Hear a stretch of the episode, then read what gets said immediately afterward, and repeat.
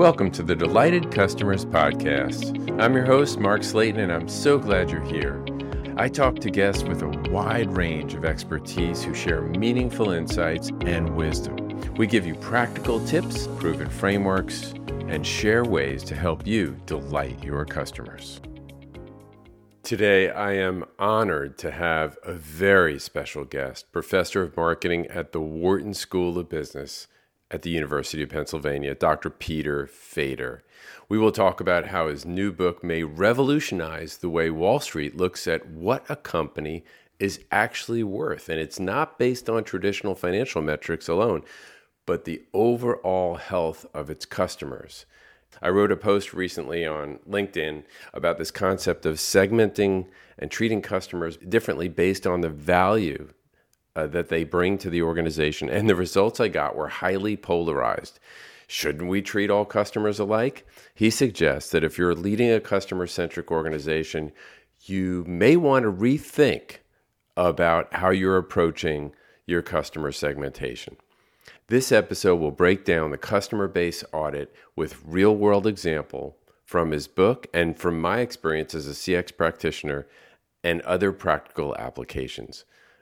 I do hope you'll keep an open mind because this is going to be interesting as we dive into some groundbreaking concepts that could change the way organizations think and the way you think about your business. Let's jump right in.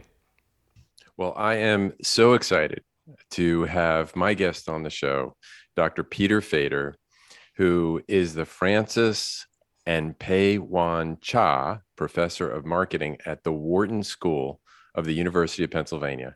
His expertise centers around the analysis of behavioral data to understand and forecast customer shopping and purchasing activities. He works with firms from a, from a wide range of industries such as telecommunications, financial services, gaming and entertainment, retailing, and pharmaceuticals. In addition to his various roles and responsibilities at Wharton, Professor Fader co founded a predictive analytics firm, Zodiac, in 2015, which was sold to Nike in 2018.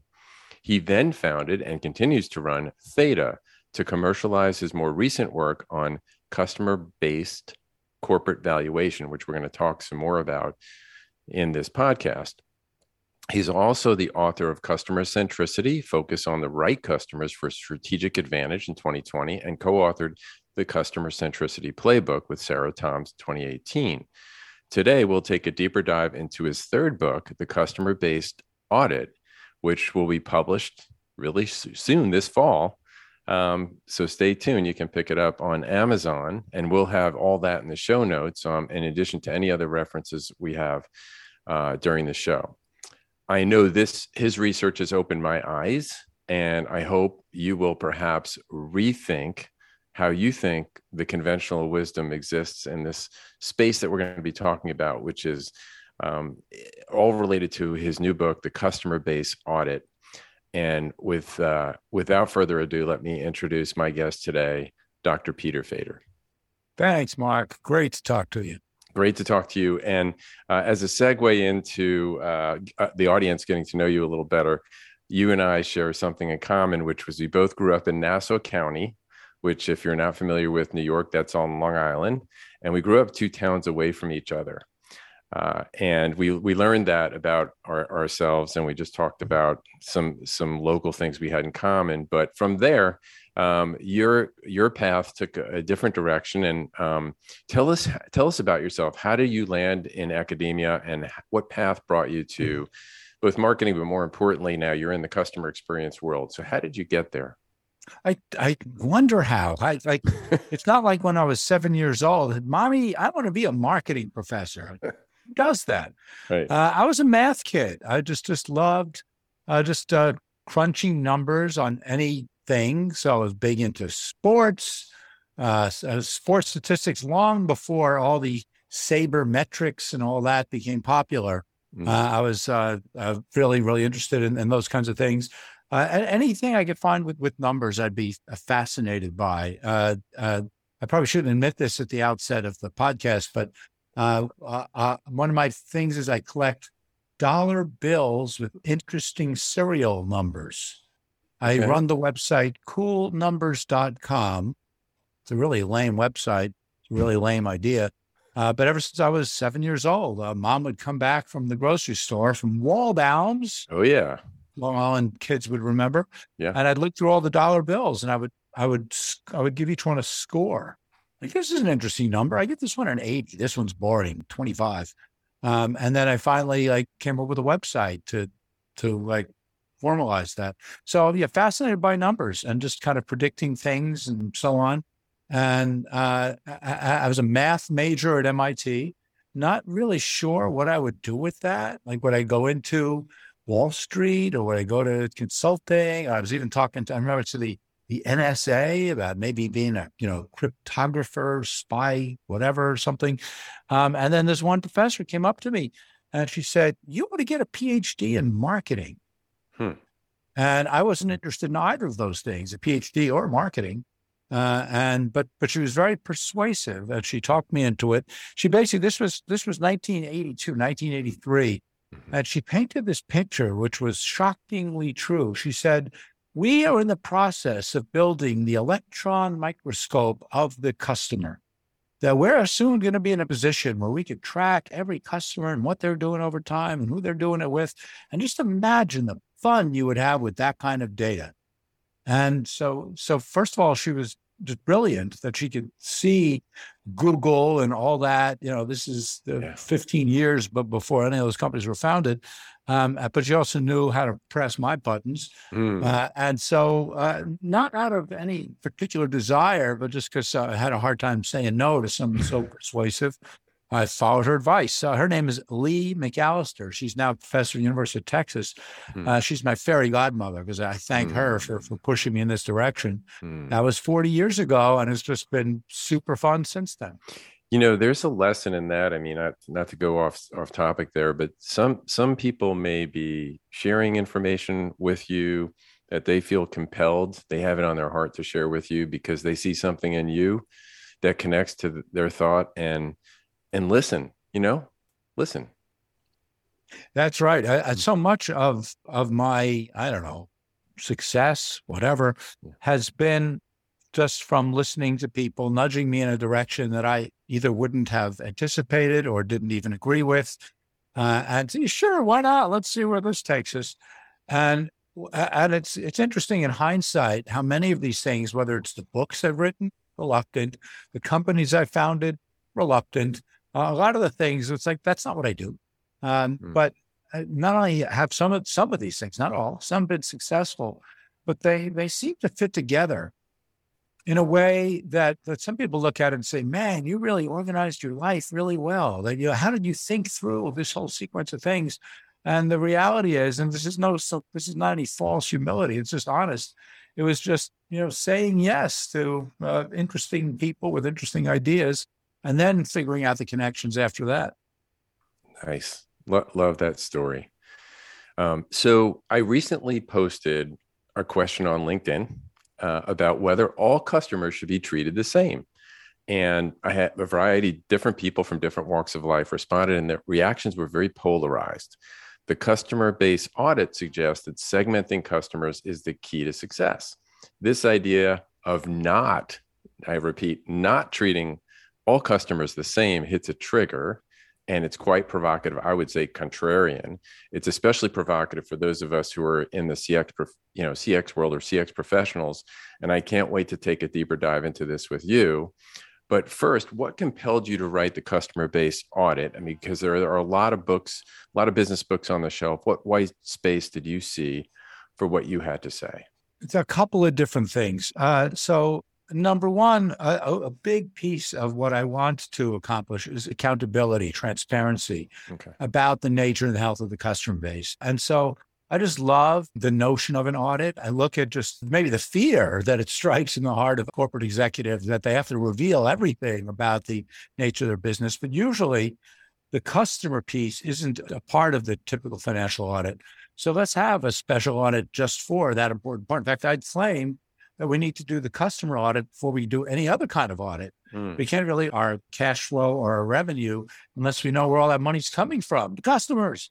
And it turns out that there's some very, I think, standardized ways to look at, to talk about, to measure our customer behavior. Uh, I've, I've, this is a lot of the work that my co-authors and I have done uh, over the years, but let's kind of collect it together in a, in a fairly practical way, right? not glorifying the models, but but glorifying the implications of the models. So number one is there's just a, a crying need for it. A lot of companies out there that are either ignoring their customers or just making stuff up without any accountability. So that's one part. Another part, it, in, in some ways, it's kind of a prequel to my other two books because I talk about customer centricity and not all customers are created equal. And, and before you take my word for it, and it's very clear from what you said, many people don't. Right. Um, let's first just, just look at the data. Let's not even run any models, no forecasts. Uh, uh, let's just look at the actual historical data to see what it looks like.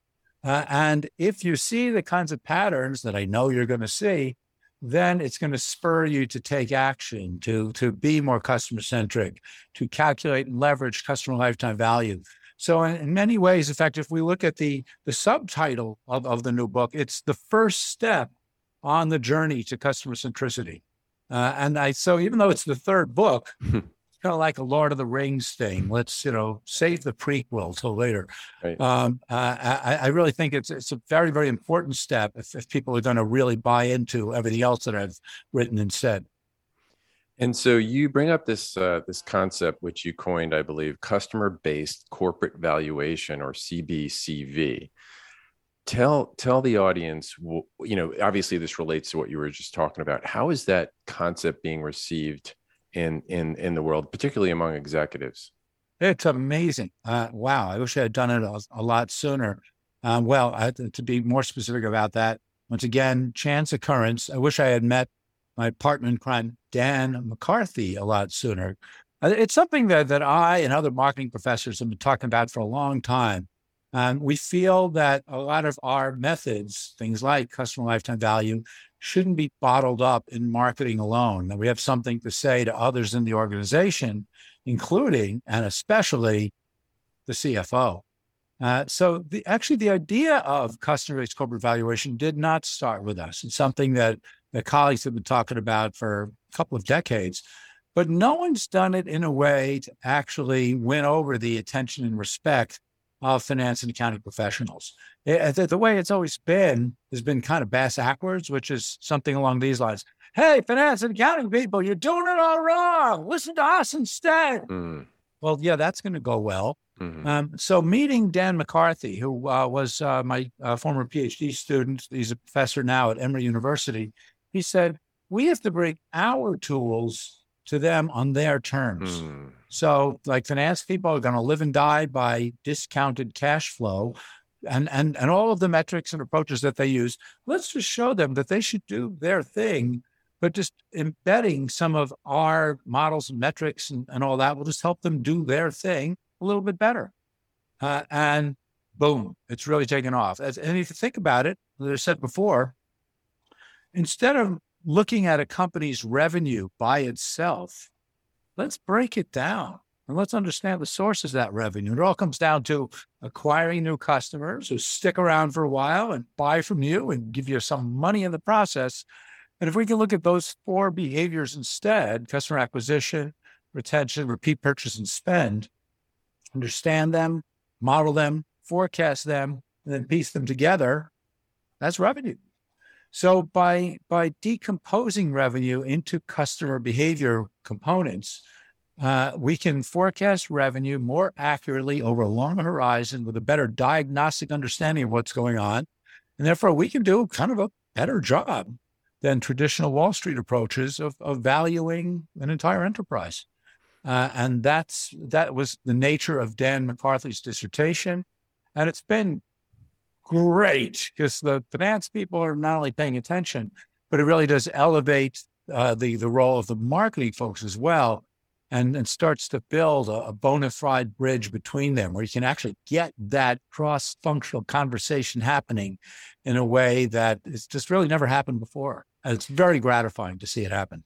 So, uh, so that is awesome. I mean, if you are if you're listening and you're a CX professional or CX practitioner, this is music to your ears because once once um, it gets to the CFO or the CEO's attention, where they're report, having to report or choosing to report on in this kind of data, then you, you'd like to think the strategies, the the action plans, the behaviors will, fo- will need to follow, and you'll get more support instead of pushing the rock up the hill all the way. I also wanted to pull a gem out of what you just said. Also, we're kind of I, I love these these learning these lessons that are a little bit off topic, but what you shared was this bridge, this kind of bridge to the breakthrough, which was Dan, Dan using really empathy, which um, to to to say, hey, if I'm instead of me pushing it my way on them, let me let me put myself in their shoes and talk their language. Which, if you're again, if you're a CX practitioner, most of us um, don't don't have positional authority, so everything has to come through influence and so we have small departments relative to other parts of the organization. So we have to rely on persuasive and influence. And the only way to really be successful, and I, I have my challenges, I'll admit personally, but is to really try to put yourself in their shoes. So I love that story, the breakthrough there.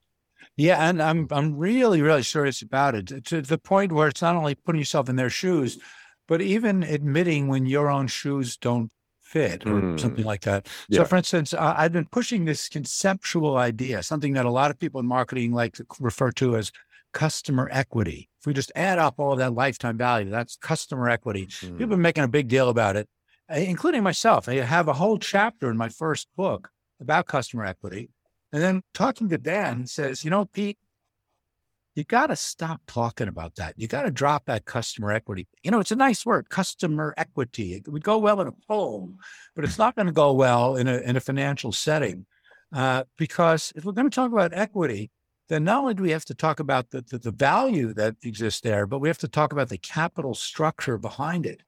Mm-hmm. Uh, and and us as marketers, uh, we tend to like get scared by that. Yeah. So in the revised version of my first book, still have that chapter called customer equity. I don't want to run away and pretend I never said those words, but I have a little footnote that says, I don't really believe any of this stuff anymore. Here's what I was thinking 10 years ago, and you could read it for yourself and judge for yourself. So part of it is uh, admitting we're wrong uh, and that we and that we learn and adapt. And I'm sure that some of the things I'm talking to you about right now, Mark, I'll, I'll regret two years from now, uh, but I'll admit it. I will admit it, uh, and and I'm always trying to improve. Well, that, and that's a really important life lesson in addition. So the questions that you're asking, this is what this is what I love about the way you're approaching this because you're asking questions that anybody can understand. I love the simplicity of the questions, and I want to I want you to tell the audience about a little story I, I that you shared in the book. Um, and the questions that you're asking how sound really simple. Let me just give you three examples, maybe four. How many customers does your firm have? Oh, so stop right there. All right, I know which story you're talking about. I got to tell this story. But let me let me just let me just oh, yeah, put a fine point on the how many customers because that sounds like if you're not in business, let's say you're a medical professional or an engineer or a teacher or something, and you you have to say, of course, everybody knows how many customers they have. If you're a business leader, you you know that. Let me tell you, I, I worked in a financial institution for nine years. It took me like the first two years to get the answer to that question. And the definitions kept changing. And so we had to come up with a definition. And you're right, you write in the book that the sources are all over the place. So let me let me go back to you, but just to validate what you're about to say. Yeah, I love it. And I so appreciate you bringing it up. This was this was a, a life changing moment for me. Wow. Around around 10 years ago. Um, and I, I, do have permission from the CEO to tell the story, but without uh, uh, naming names. Uh, so we were working with a, a major a car rental company. Uh, and I had a little research center, and we were going to take their data and kind of, you know, add value to. It it was great. Uh, and so we're sitting down with with my my research team, uh, and and one of them, our research director, Elea Feit, she she says says you know basically asked the first question, "How many customers do you have?" And they're all kind of like look, look, looking at each other. And she's saying, you know, like how many, you know, rows do you have in the spreadsheet? How many customers do you have? Um, and they, they, they, they, they don't know. And then she said, tell you what, let me ask you another question instead. How many cars do you have? And then with one voice, they all answer. I don't remember what the number was 432,671. Right. Um, and and and on one hand, they're feeling real proud that they know the answer to that question. Yeah. But the CEO, to his great credit, he literally pounds the table and he hmm. says, "This is unacceptable. How can it be that we know how many? You know, having a car doesn't bring us any revenue. Having a customer does. Mm. it is it, yes, yeah. it's good to know how many cars we have, but we must, must, must know how many customers we have. Now, maybe we could talk about how we define it. Is it the number of customers who have booked something with us in the last six months? We can argue about what's the right definition of a customer in the right time frame. Okay, fine. But to be uh, looking at each other uh, with with blank stares, not even knowing how to approach that question, this is unacceptable. And that was great. It was really, really good. The problem is that kind of story, eh, it's still more rule than exception. And there's still a mm. lot of companies out there, even some, you know, darlings of the tech sector uh, that would probably fall into that same trap. And and to me, going back to what you, I, the second gem we pulled out here, which is, or maybe the third, that which was willing to admit when you're wrong and you need to shift directions, is you know, I think part of the problem is um, even when they find out, or if they find out, they're not willing to admit they have a problem. Yeah, uh, you know, I, I just uh, came back from a week in Stockholm. Okay. And I spent time with my executive MBA students, uh, and we were meeting with CEOs of some some some big companies like SAS uh, Airlines, a whole, whole, bunch of companies, uh, and it was amazing how open they were uh, to acknowledge their ignorances, to acknowledge, um, you know, bad decisions they had made, to talk candidly about issues they're having and trying to fix some of those decisions. Uh, and it was so refreshing compared to a lot of the corporate speak that we'll have uh, over here and, and many other parts of the world, where you just know that they're not telling you the truth. You know that what they're saying isn't what they're thinking and feeling. Uh, and I think the more we can uh, kind of break that down uh, and, and, and get alignment there, uh, the, the better off we'll be. And the area of, of marketing and, and customer metrics and behavior is, is a really acute problem here. I mean, look, we're seeing it uh, right now as we speak with the whole big lawsuit between uh, uh, Twitter and Elon Musk. It all comes down to counting customers. Hmm. Uh, and so we just need to be honest about it. We need to have, agree upon standards and guidelines about uh, how we measure these things and how we interpret them.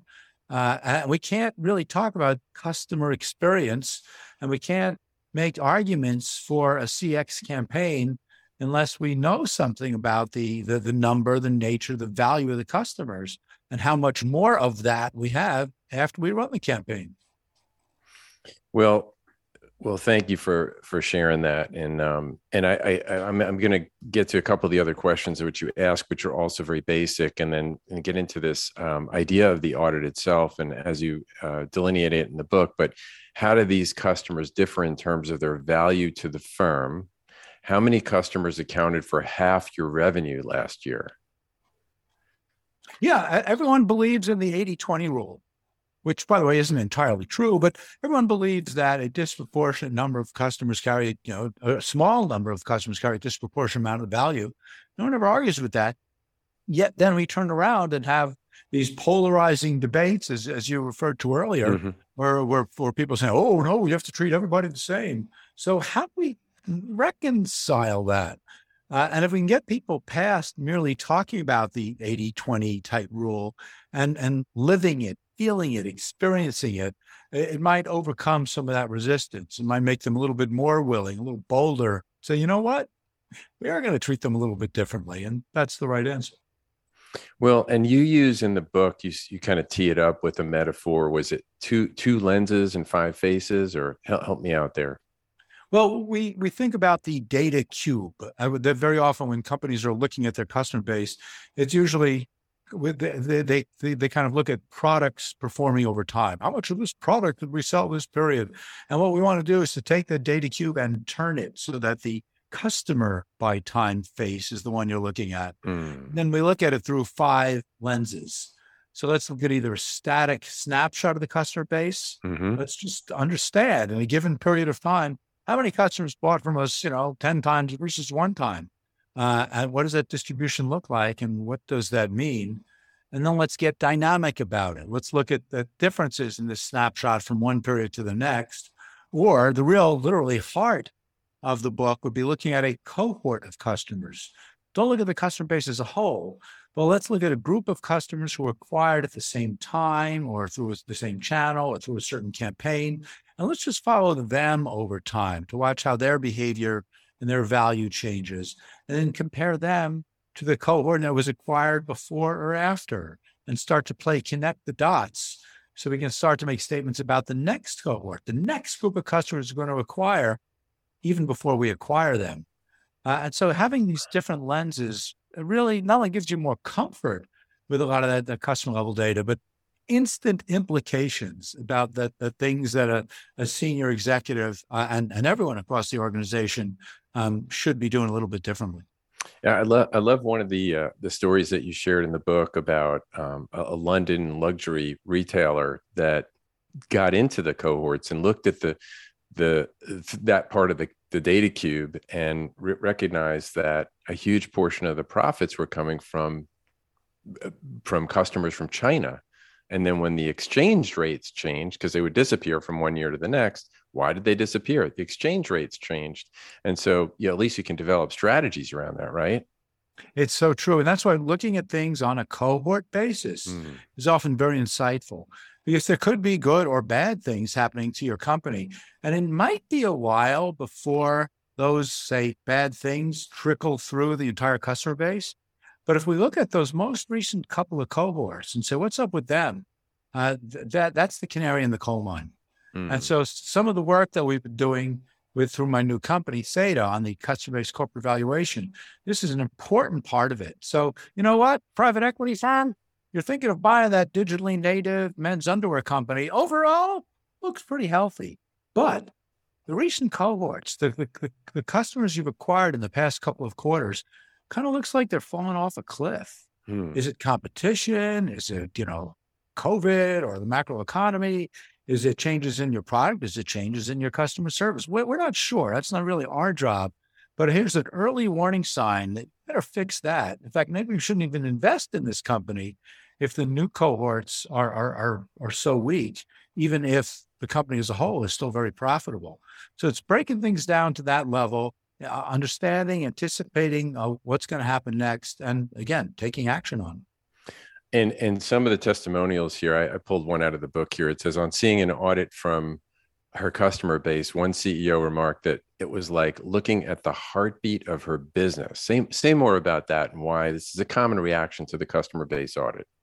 It's the common reaction, but it's not the common first step that, that people take. And I've, I've said it over and over and in different ways. And and just like you uh, nodding your head up and down, I'm hoping you listeners are doing the same.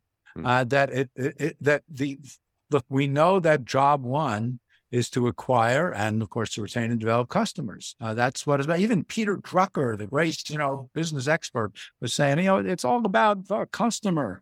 You know, in, in the retail world, we used to call people a shopkeeper. You're not a shopkeeper, you're a customer keeper if you're mm. playing your cards right. Uh, and so, yeah, it, it is the most important thing. And we either neglect it by just focusing on products or we mythologize it this is actually one of the problems that occurs in a lot of the, the CX world is that we just t- tell the, these these mythical stories of how we took a, a so-so customer and turned them into an amazing one, uh, when a lot of these stories aren't really grounded in reality.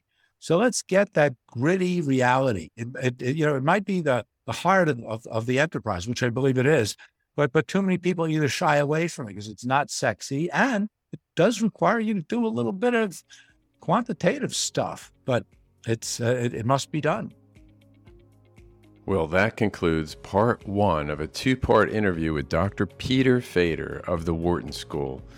Join us for a very insightful and provocative discussion as we conclude the series on part two.